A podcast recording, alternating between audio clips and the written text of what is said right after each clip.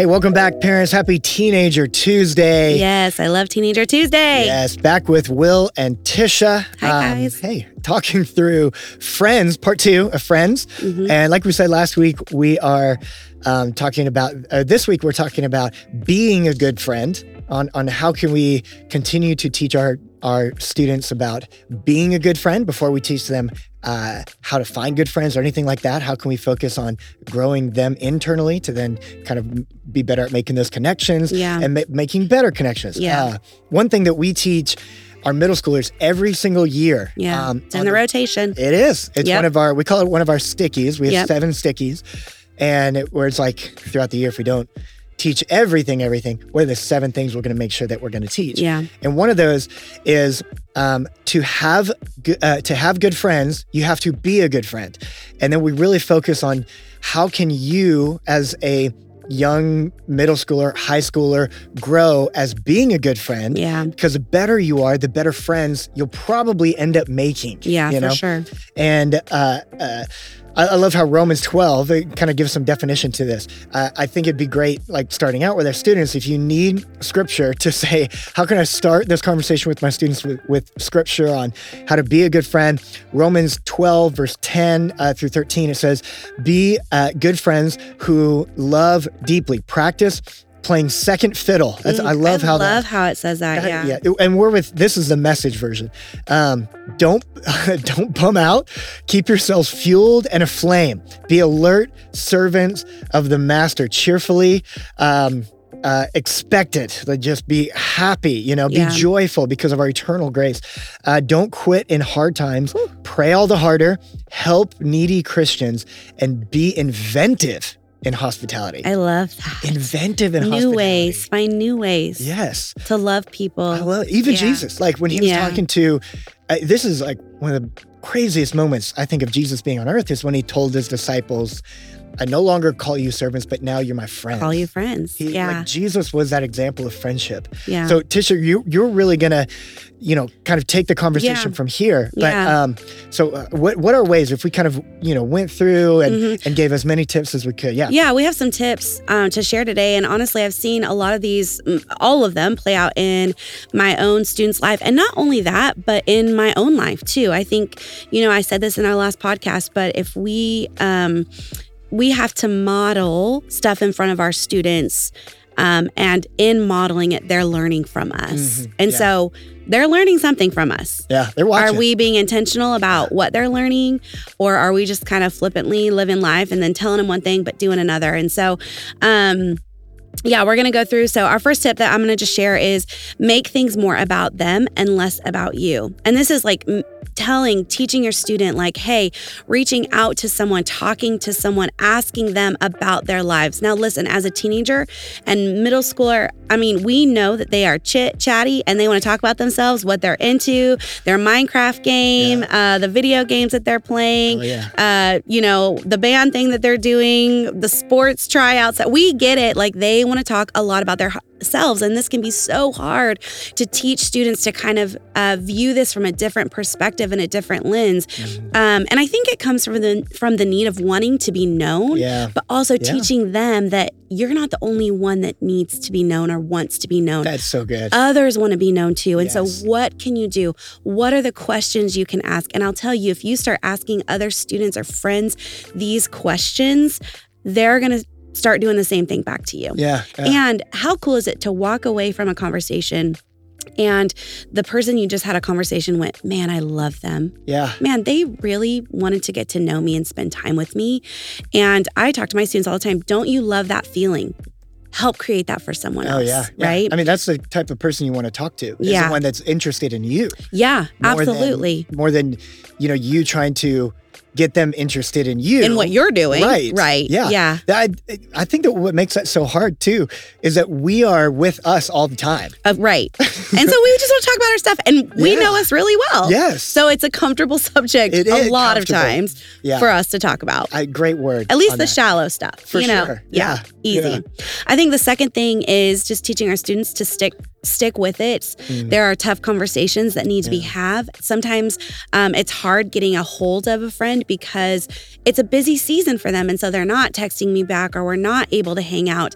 But it's just teaching our students to continue to be tenacious with friendships, especially ones that matter to them. Yeah. And it's not, I think a lot of times we assume someone doesn't like us or they don't want to be our friends or they're being rude. They're like sliding us on purpose, but that's not true. Oftentimes, you know, someone has something going on and we just have to continue to reach out even when we're not getting that. And it can be hard to do that. Or maybe someone says something that hurts our feelings and we're just like, they're not our friends anymore. Well, that's not the right way to handle it because they've been your friend for so long and they've poured into you and you have a deep connection. So what can you do to bridge that friendship? Yeah, I think that's so good. And I think that trains students early on too on how they can operate inside of romantic relationships too. Oh, for sure. Because if you can practice getting through hard things, like tough conversations, being open about what hurts your feelings and that stuff, I think that does better set you up as a person for serious dating, marriage, all of that. Yeah, for sure. For sure. Friendships, I think, are just a setup in general for a romantic relationship because who doesn't want to marry their best friend, right? Yeah. Like that is the goal, I think. I hope for everybody is it. Yeah. I think there's a few like caveats to that, like a red flag, like if a student's being bullied or, trampled, like obviously there's those things. But for the most part, middle schoolers and high schoolers sometimes are and sometimes adults even, just it's quick to stop something that could be really good because it's gotten hard. And just because it's hard doesn't mean it's bad. So I think the third thing is teaching our students that it's like not to be afraid to initiate. Yeah. I know this is something that's big in my household because I've got a lot of introverted kids and they never want to be the one that goes first. Yeah. And they're like, no, I don't do that. Yeah. They're like, they always say, Mom, you do that, but I don't do that. And I'm like, well, I do it maybe in an outgoing way, but that doesn't mean that that's not what you can do. Yeah. And how someone has to go first. Someone has to be brave enough to make the first move, to ask the first question. And if we're always waiting on someone else to make the first step, then we're going to be waiting a long time. It's true. Yeah. Because then you just kind of sit there, if everybody wants to be invited to the party, to the hangout, to the prom, to something, but it's so much more nerve-wracking on the other side because if you're the one initiating, you're the one that could get rejected. Right. Absolutely. So there's a level of vulnerability that comes with initiating first because what if you get rejected? Yeah, absolutely. But you know what? Sometimes rejection happens, but we teach them, again, just because it's hard doesn't mean it's bad. Yeah, so next is just help them improve their communication skills. Anybody likes to talk to someone who seems knowledgeable or just fun to talk to and can talk about a plethora of subjects. And I think this comes from expansive things, reading, watching shows, you talking to them about current world events. I mean, it's just fun. What are they interested in? Cars, music, sports, like whatever it is. It's fun when someone knows a little bit about everything because they're just a fun person to have conversations with. Yeah. So, or at least knowing how to steer the conversation somewhere, Yeah. It seems like, Yeah. Go ahead, I was going to say, because being good in conversations isn't only just an outgoing thing. Yeah. Kind of how we talked about before is if you have self-control, that doesn't mean... Good at conversations doesn't mean you're the only one talking all the time. Right. It means you're good in the art form of that kind of communication, which if y'all are looking for a resource out there, everybody loves watching YouTube. That young people watch YouTube all the time, too much. It's the number one social media channel. Yes, ever. Crazy. Yeah. So something that you can kind of point them towards, if you YouTube Charisma University, they have a lot of very good, very short videos that like teach this art of communication through there. So it's one of my favorite ones to kind of grow for myself. Yeah. No, I love it. We're going to hurry through the last few. Number 5, know who you are and who you are not. I love this because the more confidence that students have in who they were created to be, and you're speaking that life into them. And honestly, you know them because they've grown up with you.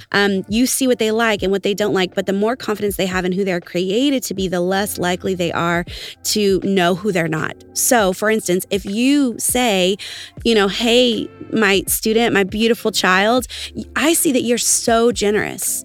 And So they know that they are not a selfish person because you've told them that they're generous and you're not lying to them. Yeah. You're teaching them who they are, who God's created them to be, and it's going to help them in their friendships, I think, for years to come. I love that the positive you speak into them is also teaching them that they're not the inverse of it. Yeah, absolutely. You're so joyful. You're also teaching them they're not angry. Right. Yeah. Right. And honestly, positive affirmations are one of the biggest things I think we can do as a parent because we're teaching our kids, like, this is who you are. I love that saying that says, treat your...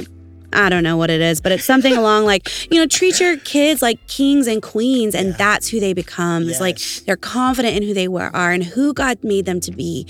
And if we're teaching that and we're teaching them like, hey, you are joyful, you are full of goodness. I mean, that's the fruit of the Spirit too. It is. Yeah. And so I think that's so good. Yeah. So, okay, we have just a few more and I'm going to go quick. Number 6, just forgive quickly. Teach them to forgive quickly. But if you're teaching them and saying those words, make sure you're forgiving quickly too because they're seeing what you're doing. Yeah. But talk through what they're going through with their friends and just teach them how they can forgive and do it quickly so they can keep that friendship strong and whole. 7, be honest and open. Teaching friends to be honest and open with each other. And when it's time to have a tough conversation, have a tough conversation with them. And when it's time to maybe... your student's going to coffee with someone and they're like, man, my friend just talked the whole time and I didn't, but they talked about hard things that they're going through with their family or different friends. Maybe they needed that in that moment too, And so know that, being open and honest is also recognizing cues of what your friends need from you too. Yeah. 8, teaching them not to sweat the small stuff. Let the small stuff be the small stuff and remind them of that. It's not that big of a deal. Yeah. Instead of playing in like, oh, I can't believe they did that to you. Just say, well, I don't really know that that's that big of a deal. I'm sorry it made you feel that way. But also, why did it make you feel that way? Just have the conversation and say, I don't really think it was that big of a deal. They probably, it was a flippant comment. So 9, and this is a good one. Help them learn how to set boundaries in friendships and keep them. I think sometimes we allow our students to let their friends say or do or be whatever they want to be. And we have to teach our students that to be a healthy adult, we have to set boundaries. Yeah. And I think that all of these things that we've talked about also leads up to setting those boundaries, right? Who are you? Not being afraid to initiate, make things more yours. I think all of them are coming to this crux of these are the boundaries that I'm going to have in my life. I'm going to be kind. I'm going to initiate first. I'm going to forgive quickly, but I also know that there are lines that I won't cross. Yeah. And you have to talk to your student about what those lines are and how to do it in a healthy way. Mm-hmm. So I love it. Thankful for you parents. Yes. We're helping you. We hope we help you as you're navigating through friendships. I know that, it's good to have people to talk through with this. And so hopefully these are some good tips for you. We're signing off today. Just want you to remember that you can do this. You're not alone. God is with you, and so are we. We'll see you next time. See you next week, parents.